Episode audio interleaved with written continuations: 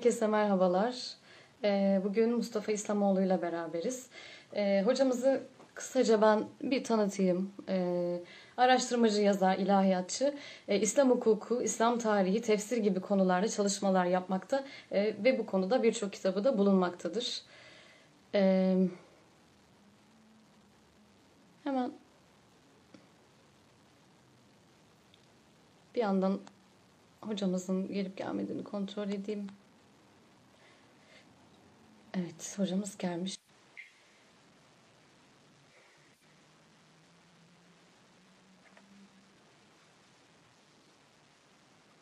Hocam merhabalar.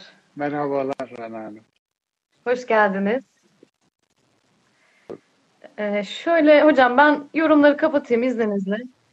Hay hay buyurun. Ee, sesim geliyor değil mi? Sesiniz çok net geliyor. iPod kullanıyorum. Tamam. Ee, sizde biraz donma var galiba hocam. Ama sesiniz geliyor şu an. Bir sorun yok gibi. E, sizin de görüntünüz ve sesiniz çok net. Tamam. Biz sizde de bir sorun yok. Ee, şimdi siz gelmeden önce ben şöyle bir kısaca e, sizleri tanıtmış oldum.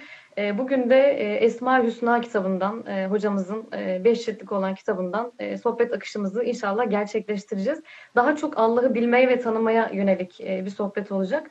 E, fakat kitabın içerisinde e, her ismine göre Allah'ın e, isim analizi var e, hocamızın yaptığı. İsteyenler oradan okuyabilirler. E, hocam süremiz bir saat olduğu için e, yavaş yavaş isterseniz e, konuya giriş yapalım. Ben hazırım. İlk soruyla efendim. Buyurun. ilk soruyla e, başlayayım dilerseniz. Hocam e, bizim için e, çok temel bir konu. O yüzden bu soruyla temeli e, atsak iyi olur diye düşündüm. Yani Allah'ı tanımanın ve bilmenin önemine dair biraz. E, Kur'an'da şöyle bir ayet var. E, Haş suresinin 19. ayetinde. E, diyor ki Allah, Allah'ı unuttukları için onun da kendilerini, kendilerini unutturduğu kimseler gibi olmayın. Yani baktığımız zaman çok önemli bir ayet. Çünkü buradan şu mesaj veriliyor bize. Allah'ı bilirsek kendimizi daha çok bileceğiz. Kendimizi ne kadar daha çok bilirsek Allah'ı o kadar bileceğiz. Yani ikisi birbirini gözeten şeyler. O yüzden e, erdemli bir varlık olmak istiyorsak, iyi bir insan olmak istiyorsak Allah'ın vasıflarını kendimizde yaşatmamız gerekiyor. O yüzden hocam sizden e, dinleyelim. Yani Allah'ın tanımanın önemi ve insana katkıları sizce nelerdir? Ee, eğer bir insan Allah'a inandığını iddia ediyorsa, inandığı varlığı tanımak zorunda. Zira e, siz e, birini sevdiğinizi söylüyorsunuz, ona kul olduğunuzu söylüyorsunuz, ona dua ettiğinizi iddia ediyorsunuz, ona ibadet ettiğinizi iddia ediyorsunuz ama onun hakkında beş cümle kuracak bilginiz yok. Onu ondan tanımıyorsunuz. Dolayısıyla insan e, çok sevdiğini söylediği birini e, anlat bize onu bir 10 dakika konuşsana hakkında deseniz. Yo ben konuşamam hiçbir şey söyleyemem. Çünkü bilmiyorum, tanımıyorum. Huyu nedir, suyu nedir, neyi sever, sevmez, neden hoşlanır, neden hoşlanmaz bilmiyorum dediği zaman o zaman niye seviyorsun? Demez misiniz?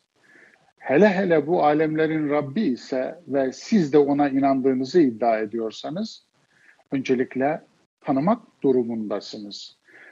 Tanımakla da kalmayıp anlamak durumundasınız. Allah'ı anlamak sorunumuz var.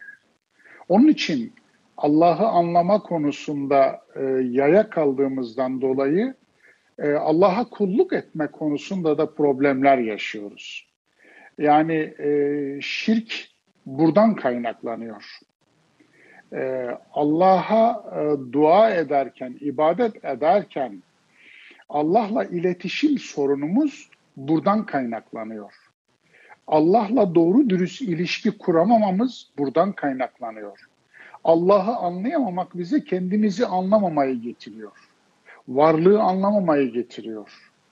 Kainatı anlamamayı getiriyor.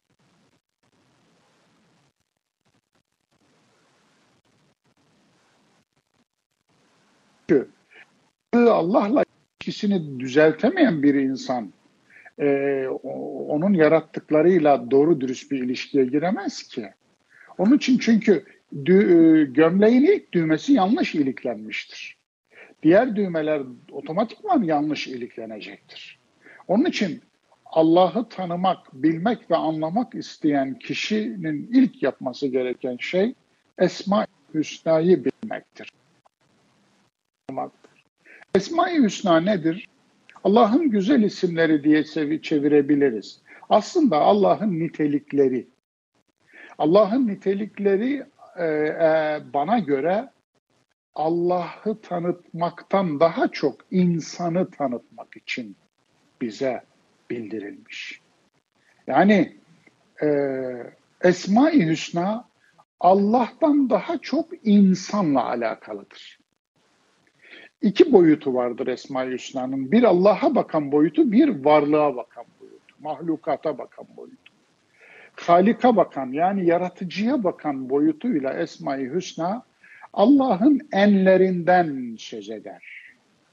Yani en çok bilen El Alim, en her şeyi gören El, el, el Basir, her şeyi işiten Es Semi, her şeye gücü yeten El Kadir, her şeyin üzerinde olan, üstünde olan El Ali, her şeyden daha çok hikmetli olan, her hakimden daha hikmetli olan El Hakim.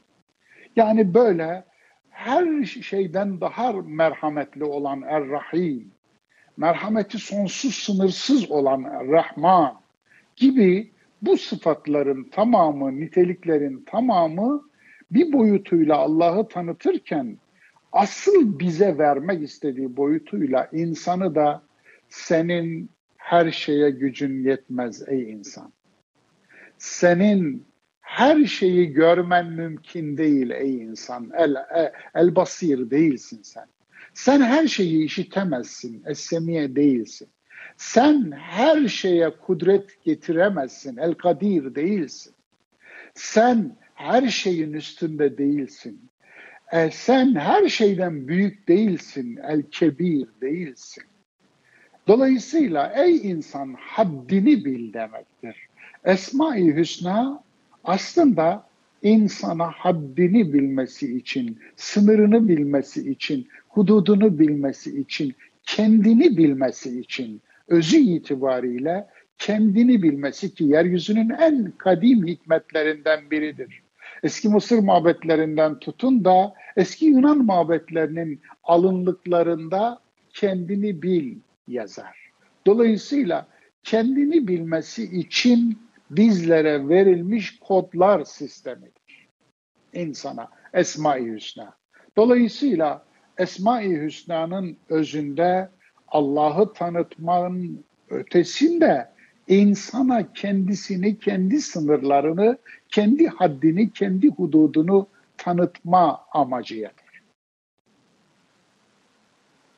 Evet hocam çok e, güzel özetlediniz. Hatta e, haddini bilmekle ilgili e, şöyle çok güzel bir soru var ki Kur'an'da e, Allah'ın bize yönelttiği sorular gerçekten üzerine düşünülmesi gereken e, yani üzerine derin düşünülmesi gereken şeyler. Yaratan yaratmayan gibi bir e, gibi olur mu diyor ayette. Yani demek ki biz yaratıcıyla e, yaratılanı birbirine yaklaştırıyoruz ki Allah bizi bu soruyla ihtar yapıyor. Yani e, haddimizi bilmemiz gerektiğini aslında e, burada bir sınır çizdiriyor bize. E, şimdi aslında hocam, e, aklıma buyurun. gelen bir başka ayet var. Esma-i Hüsna'nın asıl belki Allah'a dönük boyutuyla asıl e, neden Esma-i Hüsna olmadan e, Allah tanınamaz? Yani e, sözlerin e, şahı e, ilahi sözlerdir. Peki Kur'an'ın da bir şahı var mıdır derseniz eğer, evet Kur'an'ın şahı Esma-i Hüsna'dır. Yani sözlerin en üstünü, e, en üstün olanın sözüdür, en büyük olanın sözüdür. En büyük olanın sözleri içindeki en büyük söz de Esma-i Hüsna'dır. Kendisi hakkındaki bizzat sözlerdir. Dolayısıyla bu anlamda şu ayet çok vurgulu olarak zihinlere yerleşmeli. Affedersiniz metniyle okumak istiyorum ki manasını verdiğinde bir çağrışım yapsın. Ve ma kaderullaha hakka kadri. Allah'ı hakkıyla takdir edemediler. Evet. Ne demek Allah'ı hakkıyla takdir etmek? Yani bir, Demek ki insanoğlu Allah'ı hakkıyla takdir edebilirmiş. Yani bunun imkanına sahipmiş. Bu mümkünler alemindeymiş. Yani bu yapılabilir. Yapılamaz bir şey değil, muhal bir şey değil, imkansız bir şey değilmiş. Bu bir. Böyle bir ayet öncelikle bunu söylüyor. İki, Allah'ı hakkıyla takdir edebileceğimiz halde yani mümkün olduğu halde bunu yapmamamız eksikliğimizden kaynaklanıyor. Eksikliğin ilk paketi de Esma-i Hüsna. Esma-i Hüsna'yı bilmememiz. Onun için bilmediğiniz mesela e, kodlarını bilmediğiniz bir yere mesaj yollayamıyorsunuz. Yani password'ünü e, efendim e, şeyini keyword'ünü eğer oraya mesaj gönderemiyorsunuz. Yani burada Rabbinizle bir iletişim kuracaksınız e, ve derdinizi anlatacaksınız. E, ama e, dua edemiyorsunuz mesela. Dua etmek Allah'a emir yağdırmak değil bu anlamda. Çünkü tanımıyorsunuz. Tanımadığınız bir Allah'tan istemeyi de bilmezsiniz. Tanımadığınız bir Allah'a ibadet de edemezsiniz. Tanımadığınız bir Allah'la e, onu şah damarınızdan daha yakın o öyledir de siz ona yakın mısınız? İşte o problemi halledemezsiniz. O size yakındır orada problem yok. Ama siz ona yakın mısınız? Onu halledemezsiniz. O nedenle yani Allah'ı hakkıyla takdir edemediler. Allah'ın kadrini, kıymetini bilemediler. Ayetinin aslında e, en güzel söylediği şey Esma Allah'ı hakkıyla takdir etmenin kodlarını verir. Evet hocam çok e, doğru.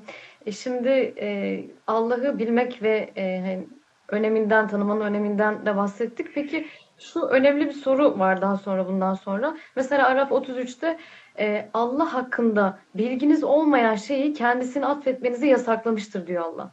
Yani ama maalesef biz görüyoruz ki Kur'an dışı birçok kaynakta Allah'ı isim türetiliyor.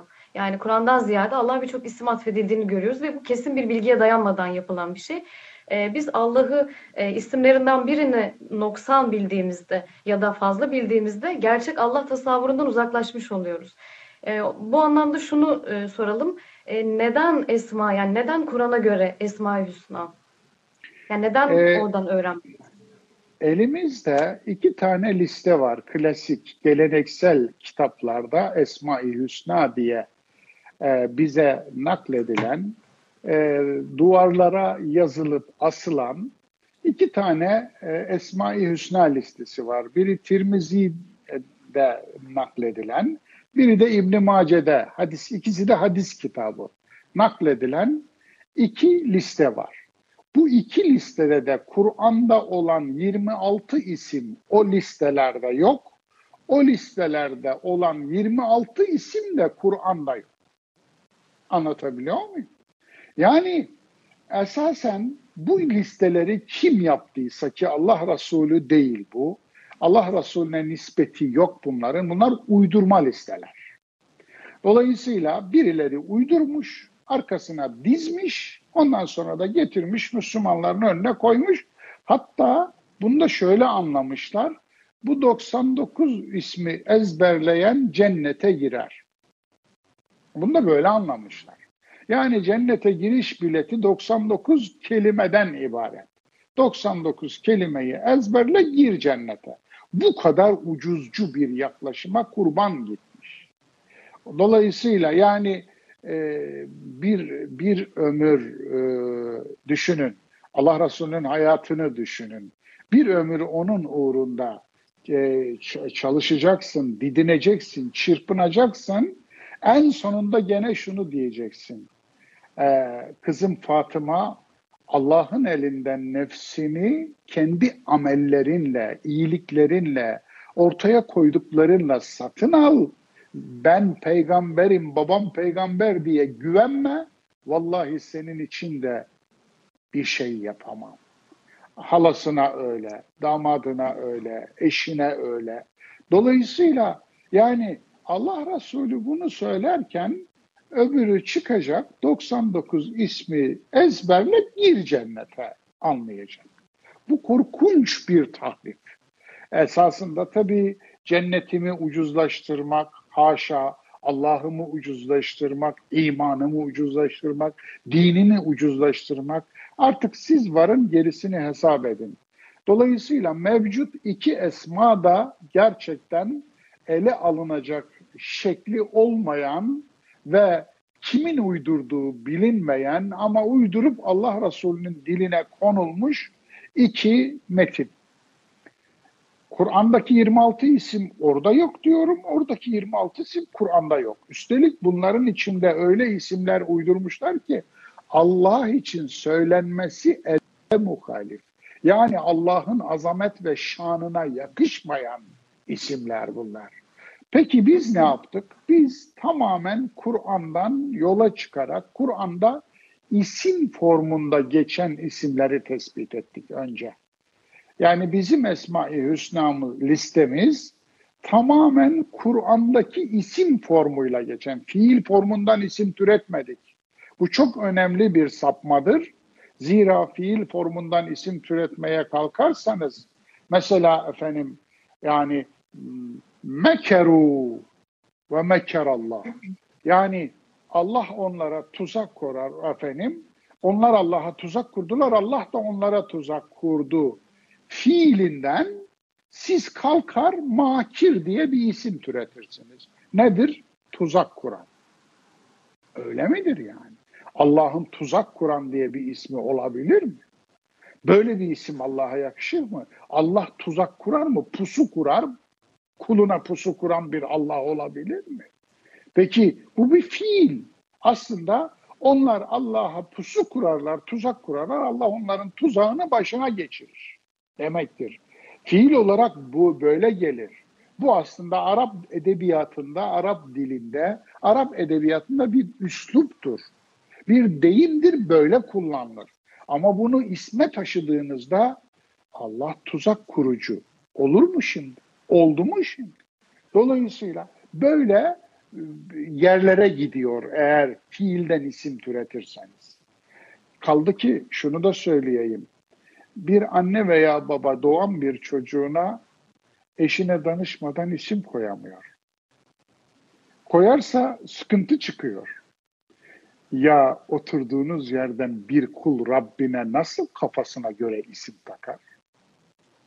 Bu ne haddine, ne haddimize? Yani Allah'ın kendine koyduğu isimleri biz beğenmedik de onların yerine kendi kafamızdan isimler mi koyacağız? Bu da hadsizliktir. Dolayısıyla biz Kur'an'dan yola çıkarak önümüze kadar gelen bu iki problemli ve uydurma rivayetteki isim listesini bir tarafa bıraktık. Kur'an'a sunduk bunu. Kur'an'dan geçmeyenleri bir tarafa attık. Onun yerine Kur'an'daki isimleri tespit ettik. Hem de isim formunda gelenleri. Ve işte esma listemizi böyle oluşturduk. Bu bir bizim Esma-i Hüsna'mızda olan orijinalliklerden biri bu. İkincisi, bunu da nüzul sırasına göre esma listesini dizdik. Yani hangi e, ayette ilk defa bu isim geçiyor? Ve bu ayet ne zaman nazil oldu? 23 yıllık e, nüzul sürecinde, Kur'an'ın iniş e, periyodunda, iniş sürecinde bu isim ilk defa nerede kullanılıyor, ne zaman kullanılıyor? İşte onun periyodik listesini yaptık. Dolayısıyla zaman e, sürecinde ise e, üçüncüsü de buradan yola çıkarak şu çıkmış oldu. Sadece Mekke'de kullanılan isimler var, Medine'de kullanılmaz. Medine'de kullanılan isimler var, Mekke'de kullanılmaz. Hem Mekke'de hem Medine'de. Esma-i Hüsna'mızda bunların neden sadece Medine'de kullanıldığını, neden sadece Mekke'de kullanıldığına dair paragraflar var. Bunun açıklamalarını yaptık. Tabii lugavi çerçeve nazari yani teorik çerçeve, ondan sonra da pratik çerçevede o ismin hayatımıza yansımaları, yankıları nedir? O ismin efendim bize, yaşamımıza, eylemlerimize, toplumumuza, siyasetimize, e, bilimimize, efendim sanatımıza, e, e, tabiata, kainata, e, bütün bir varlığa yansıması nedir? Nasıl o isim yansır, tecelli eder? Tecellinin Türkçesi yansımadır. Yani o isim bizde nasıl bir karşılık bulur? Onun üzerinde durduk tek tek. Onun için Esma-i e, Hüsna e, kitabımızda diğer Esma-i Hüsna e, kitaplarında olmayan e, birçok orijinallik ve yenilik var. Onların en başında bu isimlerin tamamı istisnasız Kur'an'ın isim olarak zikrettiği ve Rabbimiz için isim olarak kullandığı isimlerdir. Bu Esma-i Hüsna'mızın ilk orijinal özelliğidir. Evet. E, Haç 8'de de yine söylediklerinize e, benzer bir ayet. İnsanlar içerisinden herhangi bir bilgiye, rehberliğe ve aydınlatıcı bir kitaba dayanmaksızın Allah hakkında tartışan kimseler çıkabilmektedir diyor. Ve bu tarz birçok ayetler var. Yani Allah'ı sadece Kur'an'dan öğrenmemiz gerektiğine dair. Ee, peki hocam mesela Hac 74'teki ayetten bahsetmiştiniz. Onlar Allah'ı gereği gibi takdir edemediler diye. Ee, aslında buradan anlıyoruz ki müşrikler Allah'ı biliyorlar. Allah e, yani Allah'a inanıyorlar. Hatta Lokman 25'te sordukları zaman onlara gökleri ve yeri kim yarattı? Allah diyecekler.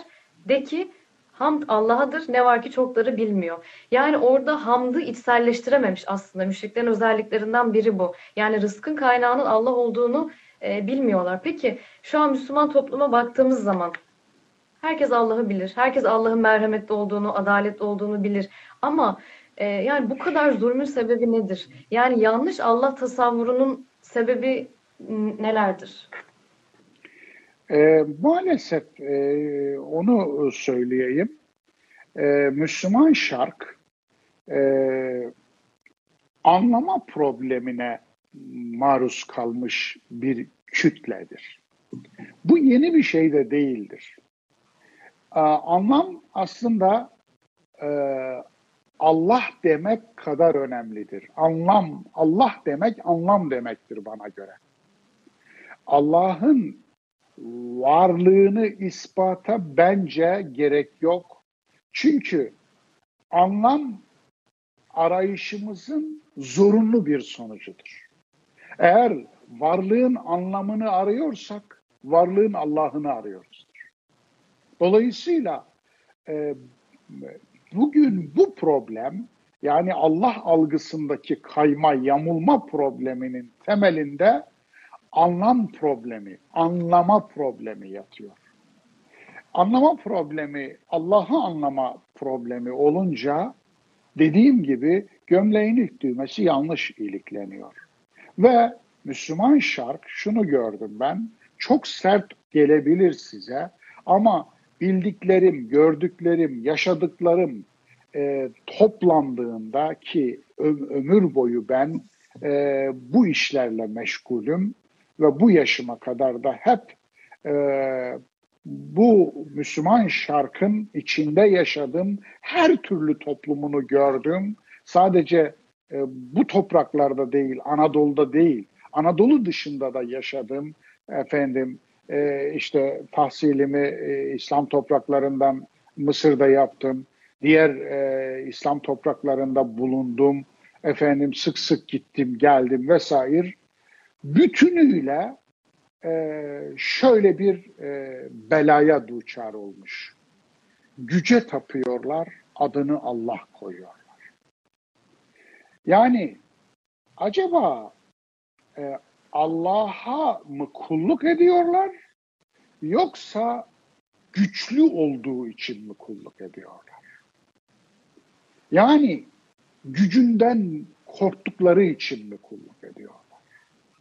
Dolayısıyla yani Allah'a kullukları ahlaki midir? İmanlarında ahlak var mıdır?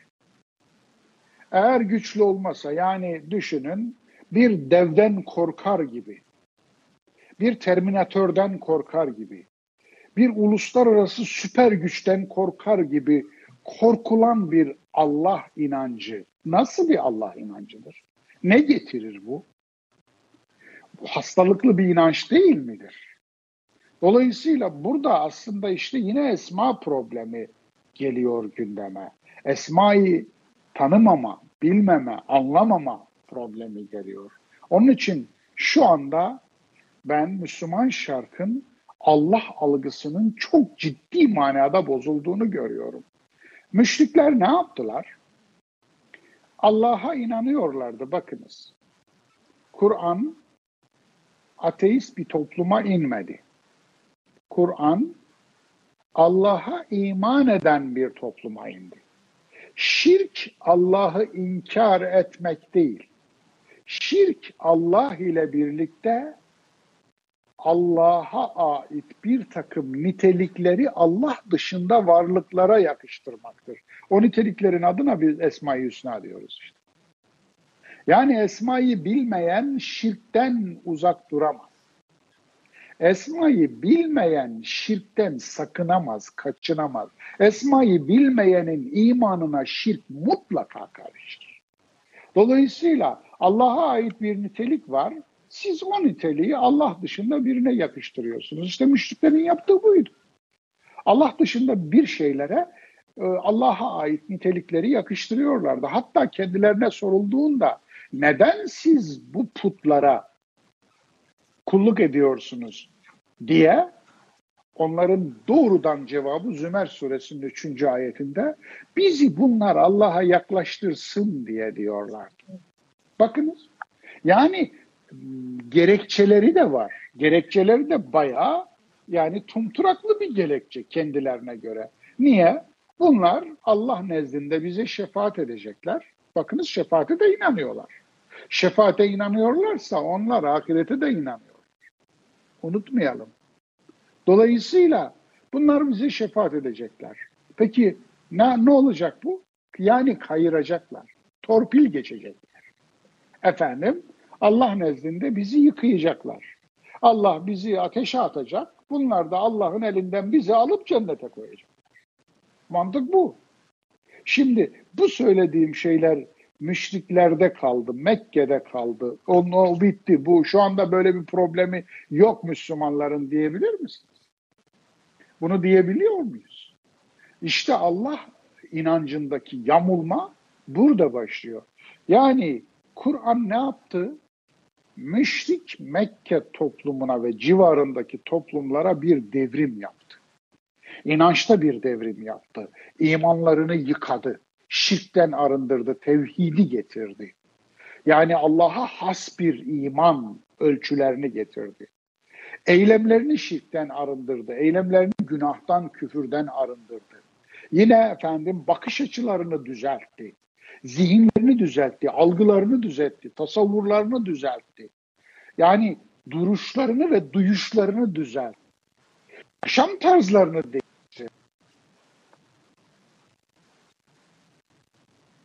verdi. Efendim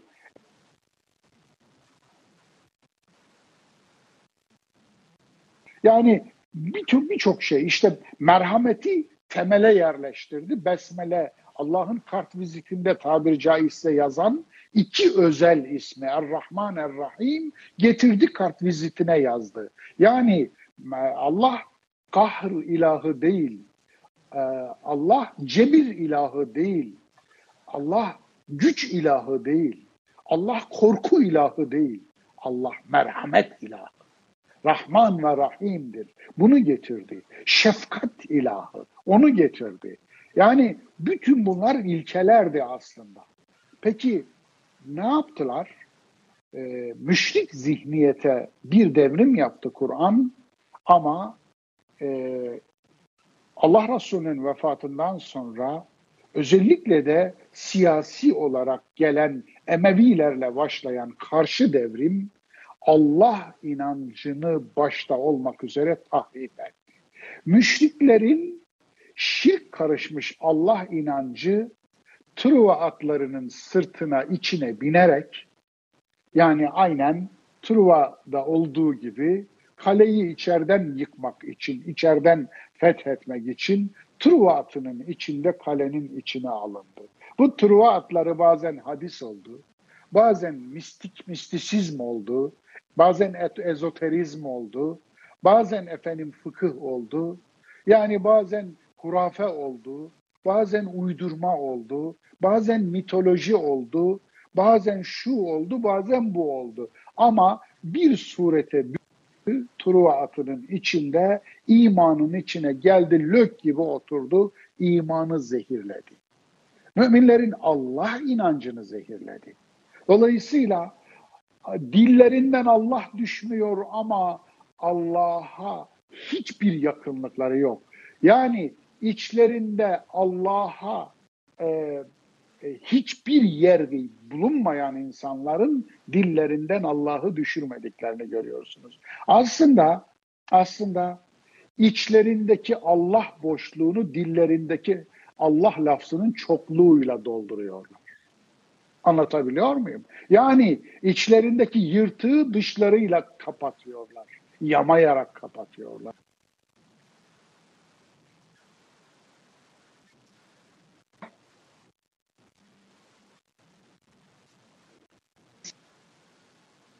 Ulaşacağınız uzaklıkta bir varlık değil ki. Şah damarınızdan zaten yakın. Yani aranızda bir ara da yok ki aracı olsun. Aracıya ihtiyaç olsun. Allah'la ara mı var ki aracı olsun? Allah'la araya inananlar müşriklerdi. Onun için bizi Allah'a yaklaştırsınlar diye biz bu putlara, biz bu işte Allah dışındaki varlıklara Allah'a ait nitelikleri yakıştırıyoruz diyorlardı. Peki Allah'la aranda aracı ara yoksa niye aracı var? Demek ki sen uzak Allah'a inanıyorsun. Peki iftira ediyor, yalan söylüyor.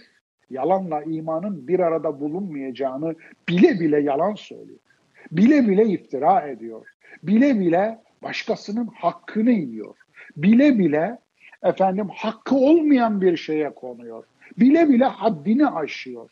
Bile bile merhametsizlik ediyor, zulmediyor.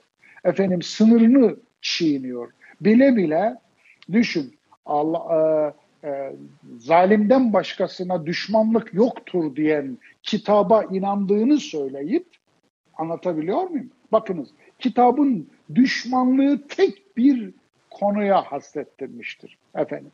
Yani zalimden başkasına düşmanlık yoktur. Kafire değil, müşriye değil, zalimedir düşmanlık. Çünkü sana kötülük, başkasına kötülük eden, zulmeden insanın zulmüne düşman olur. Budur. Ölçü koymuştur Kur'an. Peki bütün bunlar böyle olmasına rağmen neden kalkıp da dilinde Allah çok olduğu halde yüreğinde Allah yok olur? Nasıl olur? Demek ki Allah'ın es-semi olduğuna inanmıyor. Anlatabiliyor muyum? Yani bakınız ayetel kürsinin özelliği nedir? Ayetel kürsinin özelliği şudur. Ve la yuhitune bi şey'in min ilmihi. Evet. Allah uyumaz ve unutmaz. Yani uyumayan ve unutmayan bir Allah'ınız var. Bunu hatırlatır ayetel kürsi. Bakara suresinin 255. ayeti bunu hatırlatır. Uyumayan ve unutmayan. La te'huzuhu sinetun ve la nev. Uyumayan ve Niye bunu hatırlatma ihtiyacı hisseder ayet? Çünkü birçokları Allah'ı uyuyan ve unutan bir varlık olarak tasarlıyor. Zihninde çünkü e, bir insan Allah'a inana inana nasıl yapar onu? Nasıl yalan söyler? Nasıl iftira eder?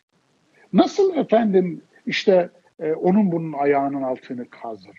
Nasıl haksızlık eder? Nasıl hak yer? Nasıl haram yer? Nasıl yolsuzluk yapar? Nasıl başkasının hukukuna geçer? Nasıl haysiyet cellatlığı yapar? Anlatabiliyor muyum? Yani Allah'a inanan bir insan bunları yapabilir mi? Peki yapıyor, dibine kadar yapıyor. Hatta öteki Allah'a inanmadığını söylüyor o yapmıyor bunları. Ama bu Allah'a inandığını söylüyor ama yapıyor. İnanmıyor. Evet inanmıyor.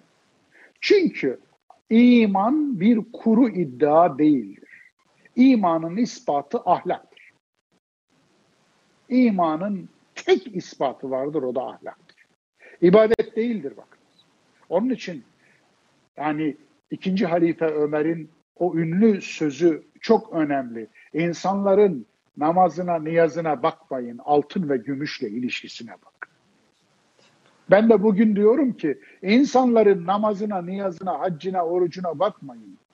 Güçle ilişkisine bakın. Güçle ilişkisine. Güce tapıyor mu, tapmıyor mu? Güçlüye, güçlüye kul oluyor mu, olmuyor mu?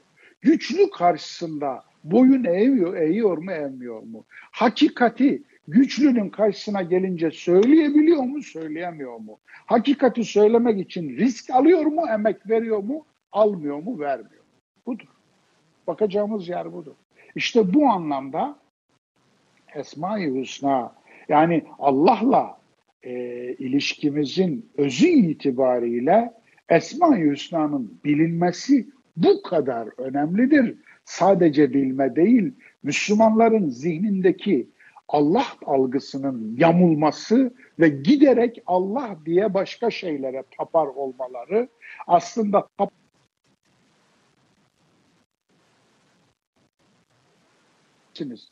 müşriğin bir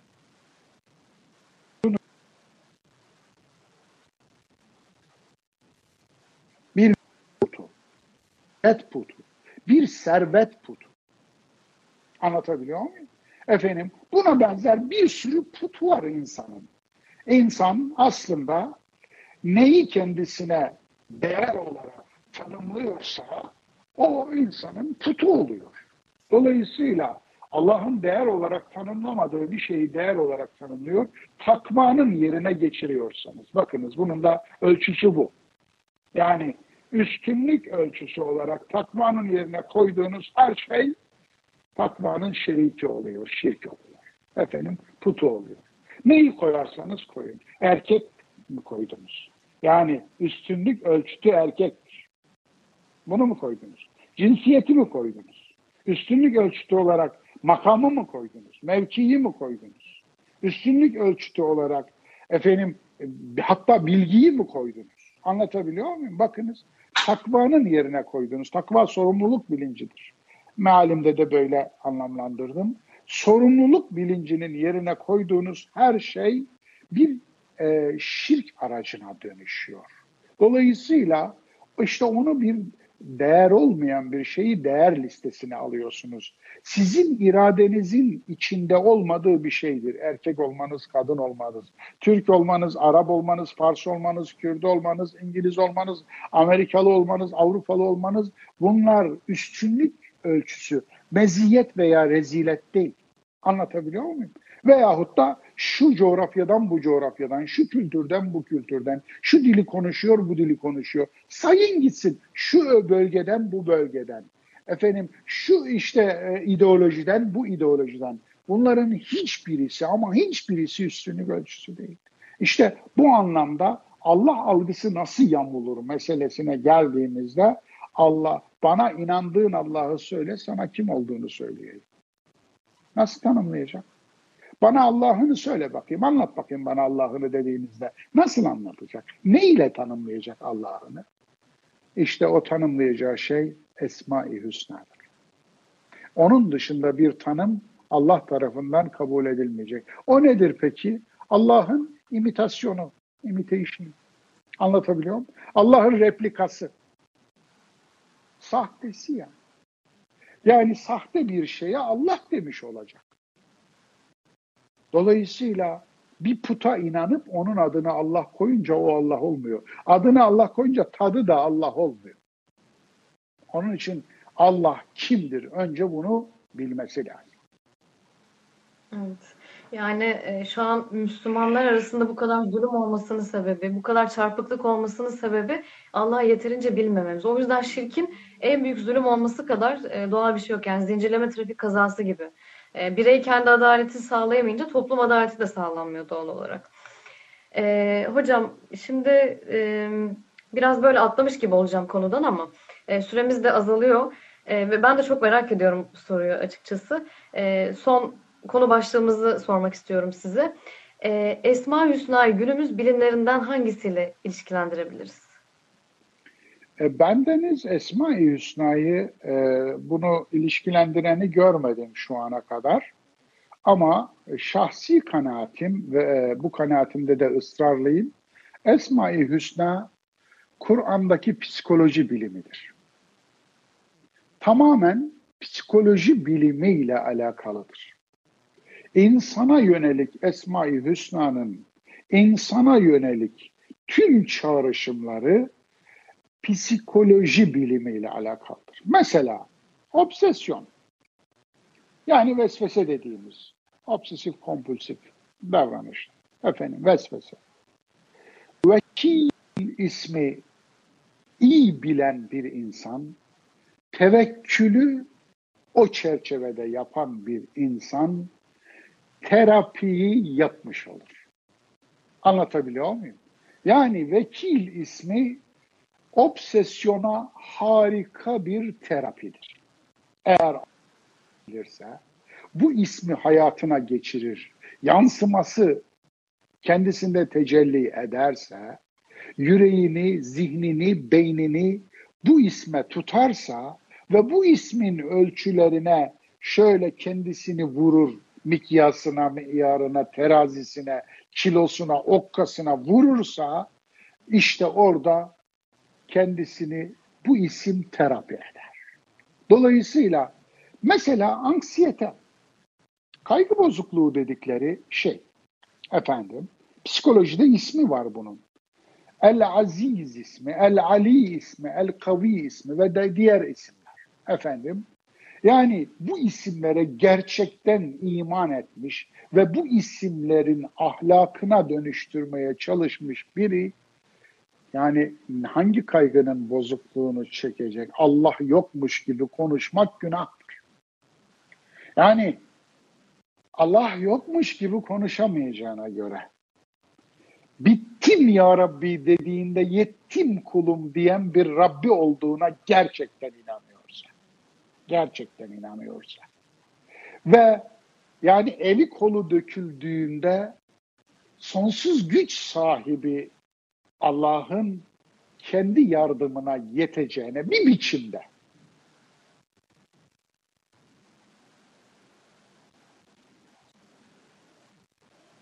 önemli bir katkı sağlayacaktır ona. Yani ben şuna inanıyorum. Efendim, e, psikolojik problemler yani duygusal problemlerimizi tamir ve tedavide e, bilgiden daha çok iman daha tedavi edici geliyor bana. Çünkü psikoloji limbik sistemle alakalı bir şey. Yani alt beyinle alakalı bir şey. Oranın hormonlarıyla alakalı bir şey. Yani dopamin, oksitosin, serotonin, dimetiltriptamin, pinolin, harmin, harmalin yani daha dizin gitsin.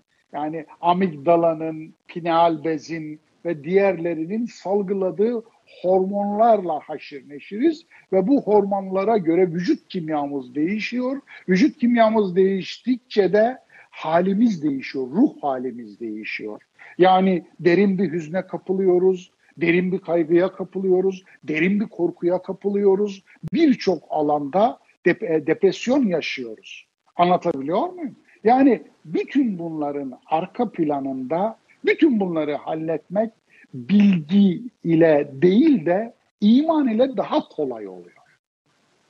Yani çünkü bilgi üst beynin işi, korteksin işi, prefrontal lobun işi, frontal lobun işi. Yani bilgi üst beynin, insan beyninin.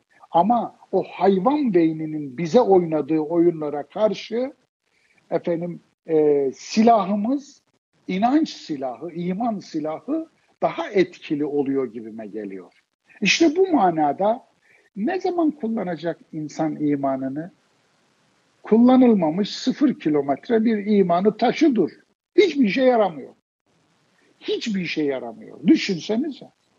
Hani yeşil reçetelik olmuş ama imanını hiç kullanmamış, denemem, hiç denememiş. Oysa denemeliydi bence. Sınamalıydı. Alın Esma-i Hüsna'nın işte tam şeyi. Mesela melankoli, müzmin hüzün. Yani e, ya, e, kronik hüzün. Bir türlü gitmiyor. Yani ne yaparsanız yapın. Daima hüzün denizinin içinde yüzüp duruyor. Hiçbir şey onu sevindiremiyor.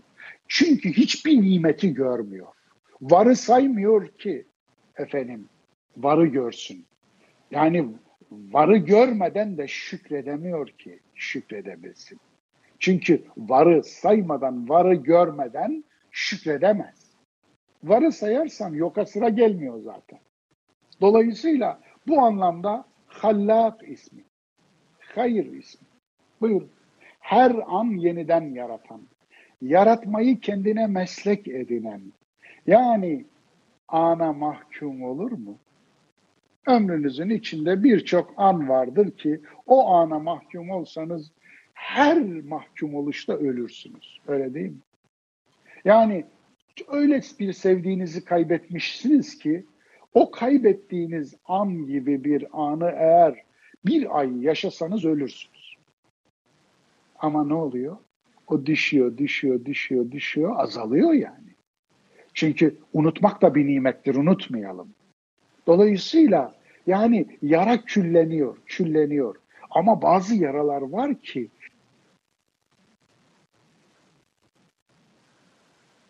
bu anıyorsunuz. Onu kaldırıyor.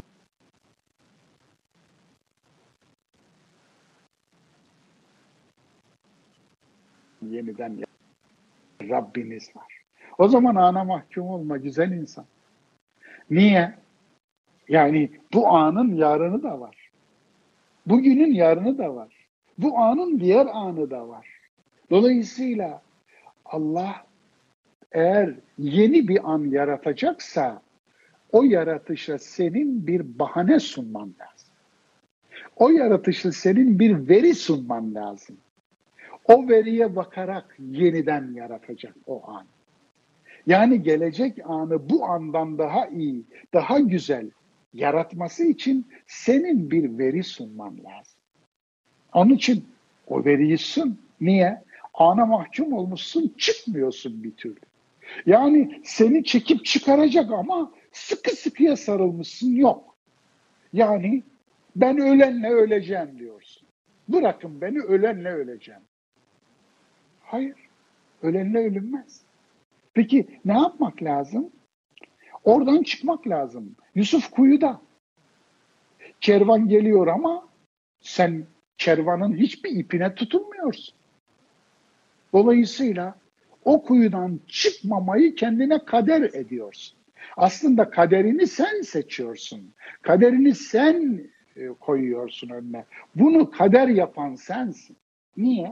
Çünkü ana mahkum oldu. İşte buyurun Hallak. Hayır ismi. Allah'ın şer diye bir ismi yok ama hayır diye bir ismi var. Buyurun. Dolayısıyla bu, bu çok önemli. Zira zihninizde kendi kendinize self telkin dediğimiz öz telkin yöntemiyle kendi kendinize motive etmeniz ki motivasyon budur işte. Motivasyon budur. Yani Duha ve Şerh sureleri, İnşirah sureleri motivasyon sureleri demiştim. Efendim, bunlar motivasyon sureleri.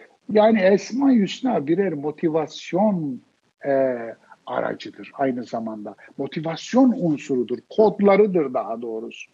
İşte narsist. Bu da bir problem. Kendi kendine aşık olma. Tekebbür yani. Kibrin heykel hali. Narsizm. Efendim, mütekebbir ismini hatırla. Allah'ın karşısında insanın esamesi okunur. Yani bu anlamda. En büyük sen değilsin, en büyük Allah'tır. Dolayısıyla büyüklenmeyi hak eden yegane varlık odur. Sen büyüklenme. Yani e, kibirlenme. Kebir ismi, ekber ismi. Bunları hatırla, bunlarla terapi ol. Yani bunlara tekrar iman et. De ki, Ya Rabbi sensin büyük olan. Ben nacizim. Sensin sonsuz olan, ben sonluyum. Sensin sınırlısız olan, ben sınırlıyım. Sensin ölümsüz olan, ben ölümlüyüm. Sensin sonsuzca gücü olan, benim gücüm çok sınırlı. Dolayısıyla Ya Rabbi ben haddimi biliyorum. Bu telkini yaptığınızda haddinizi bilmeye başlarsınız. Alın esmanın sizi terapi etmesi. Yine fobik davranışlar. Bir sürü korku var biliyorsunuz. Karanlık korkusu, yalnızlık korkusu, işsizlik korkusu, aç kalma korkusu. Korkuları sıralayın gitsin efendim. Peki bu fobik sendromlar nedir? İşte havf dediği Kur'an'ın ki haşyet Allah'a karşı duyulan titreyiş, korku değil. Korku yılandan korkar, arslandan korkar, fareden korkar ama bu haşyet öyle değil. Aslında sevdiğinin sevgisini yitirme korkusu demektir. Sevdiğinin sevgisini yitirme korkusu. Sevgiyi yitirme korkusu nasıl bir korkudur? Yılandan korkmaya benzer mi? İşte bu hav, havf değildir, haşiyettir. Dolayısıyla Ali, evet, Semi, Basir, bu isimlere iman eden insan kendini bu isimlerle terapi eder. Nasıl? Her şeyi bilen biri mi Allah? Sen buna inanıyor musun? Her şeyi biliyor mu? Peki şu andaki halimi de biliyor mu? Sor sor korkma. Korkma. Rabbinle konuşur gibi sor. Hiç korkma. Hatta dertleşir gibi sor. Hiç korkma. Hatta nazlaşır gibi sor. Hiç korkma. Hiç korkma. Efendim. Yani e, sor. Rabbim şu anda da duyuyor mu beni? Sor sor korkma. Yani yüreğini dinle. Akleden kalbini dinle daha doğrusu. Efendim ama bu bu e, duygu durumlarını iki şekli var. Duyguların seni mi kontrol ediyor, sen duygularını mı kontrol ediyorsun?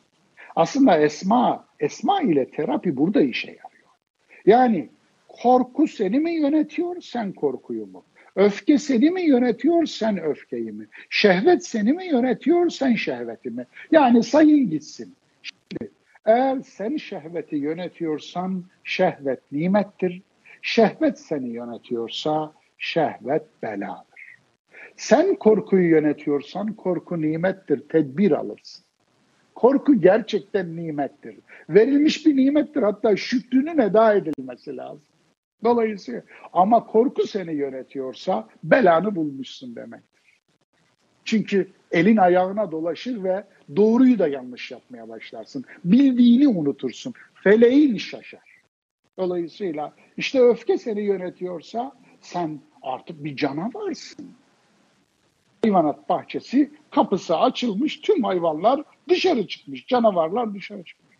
Ama sen efendim öfkeyi yönetiyorsan öfke bir nimettir. Tedbir alırsın. Güvenlik nimetidir. Sana güvenlik kazandırır. Dolayısıyla gördüğünüz gibi işte bu esma ile siz aslında limbik sistemin size oynadığı oyunları alt edersiniz. Yani onu yönetmenin yolunu öğrenirsiniz ve siz kendi kendinize öz telkinle, self telkinle güç kazanırsınız. Bu anlamda içinizin bir yerlerindeki o enerjiyi kullanma imkanı elde edersiniz.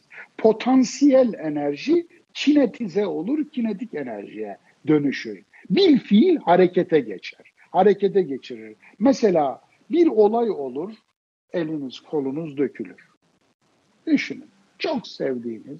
Yani Allah e, yani kimseye vermesin demiyorum çünkü herkes ölümlü. Yani annenizi, babanızı veya her ikisini birden kaybettiğiniz haberi geldi. Çok sevdiğiniz iki kişiyi kaybettiğiniz haberi geldi. Ve ailenizi kaybettiğiniz haberi geldi.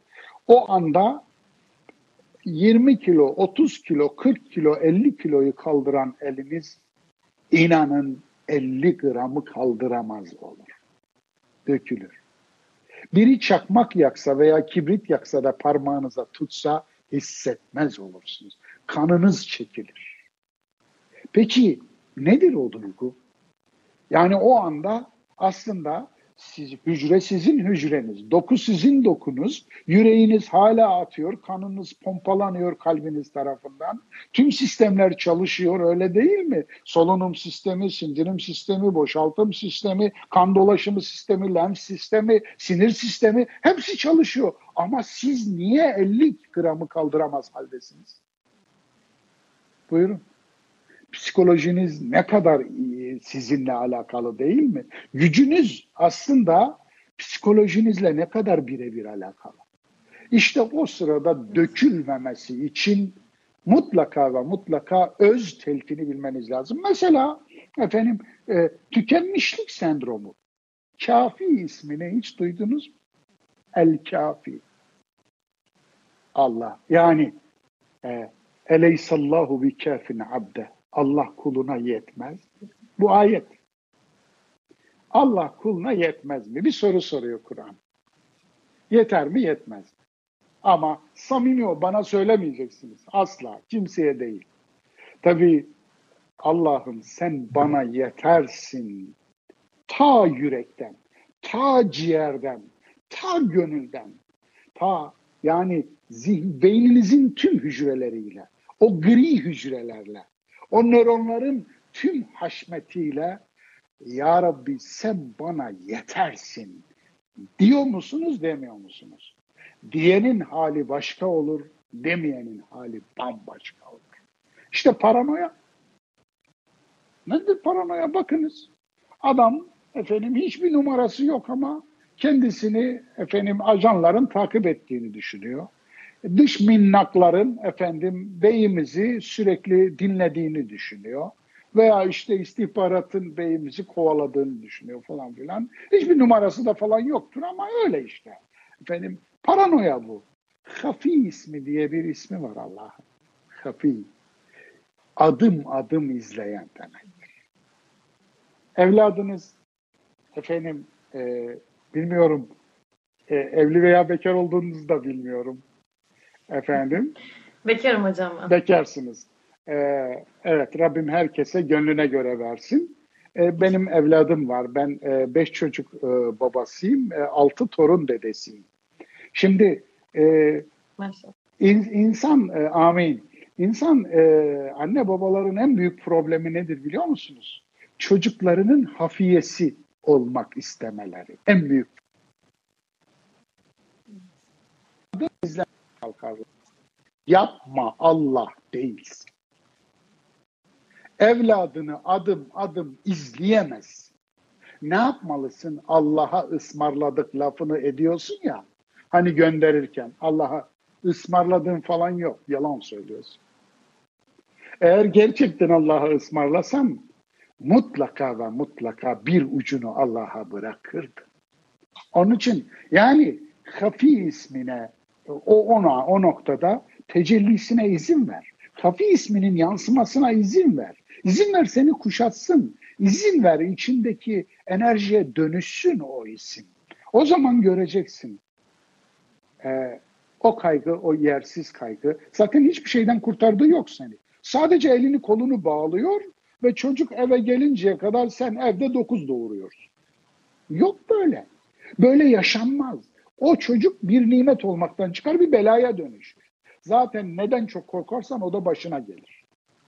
Yani evet. bu anlamda alın neyle ilgili dediniz de Esma. Esma tamamen psikolojiyle ilgili. Psikoloji biliminin tüm önümüze yığdığı verilere, kalemlere, balt başlıklara ve alt başlıklara ilişkin Esma'nın her biri kullanılabilir, istihdam edilebilir. Evet e, hocam gerçekten e, çok güzel oldu e, bu analiz. E, ve Allah e, çok da güzel bir formülle açıklıyor aslında bunu. Kalpler yalnızca Allah'ı anmakla huzur bulur diyor. E, ve başka bir ayette Ayla suresinde Rabbinin ismini tesbih et diyor. Yani e, Rabbinin ismini ismine vurgu yapıyor orada. Demek ki kalplerimizin huzuru bulması için Allah'ın esmasıyla e, esmasını anarak sürekli zikrederek Allah'ı tesbih ederek e, eksiklerden noksandan uzak tutarak bunu yapabilmeliyiz. Burada bir izninizi alayıp kısaca herhalde zamanımız da doldu. Tesbih, Evet, tesbih hocam. Tamam boncuk hocam. çevirmek değildir. Tesbih boncuk çevirmek değildir. Tesbih Allah'ı hatırda tutmaktır. Yani Allah Evet. adına hareket etmektir. Çünkü gökte ve yerde ne varsa hepsi Allah'ı tesbih ederler. Ellerine boncuk alıp Allah, Allah, Allah derler anlamına gelmiyor. Dolayısıyla Evet. Allah adına hareket etmek demektir Kur'an'da tesbih. Zikir de ayin yapmak, hu çekmek anlamına gelmiyor. Alakası yoktur. Zikir Allah'ı hatırda tutmak ve aklımda. Lades yapacağı zaman şeytanımsılar, iki ayaklı şeytanlar, hayat size lades yapacağı zaman aklımda dediğinizde işte o zikirdir. Evet yani bilinçli bir hal gerektiren eylemler aslında Aynen, içi boşaltılmış bilinç. kavramlardan bir Aynen. tanesi. Ee, hocam süremiz maalesef doldu. İnşallah e, esmalar e, ruhumuza dokunur. Bu yayından sonra inşallah biraz daha e, Kur'an'da Allah'ı tanıyarak e, okumalar gerçekleştirebiliriz. Bizi kırmadığınız için çok teşekkür ederiz. Allah razı olsun. İnşallah Evet. kalplere dokunan e, bir yayın oldu. E, yavaş yavaş kapatıyorum. Yayını kaydedeceğim. Sonradan izlemek isteyenler için sayfadan e, izleyebilirler. YouTube'a da yükleyeceğiz inşallah daha sonradan. Eyvallah. Ben de teşekkür ediyorum. Herkese hayırlı akşamlar diliyorum. Allah'a emanet olun hocam. Sağ olun.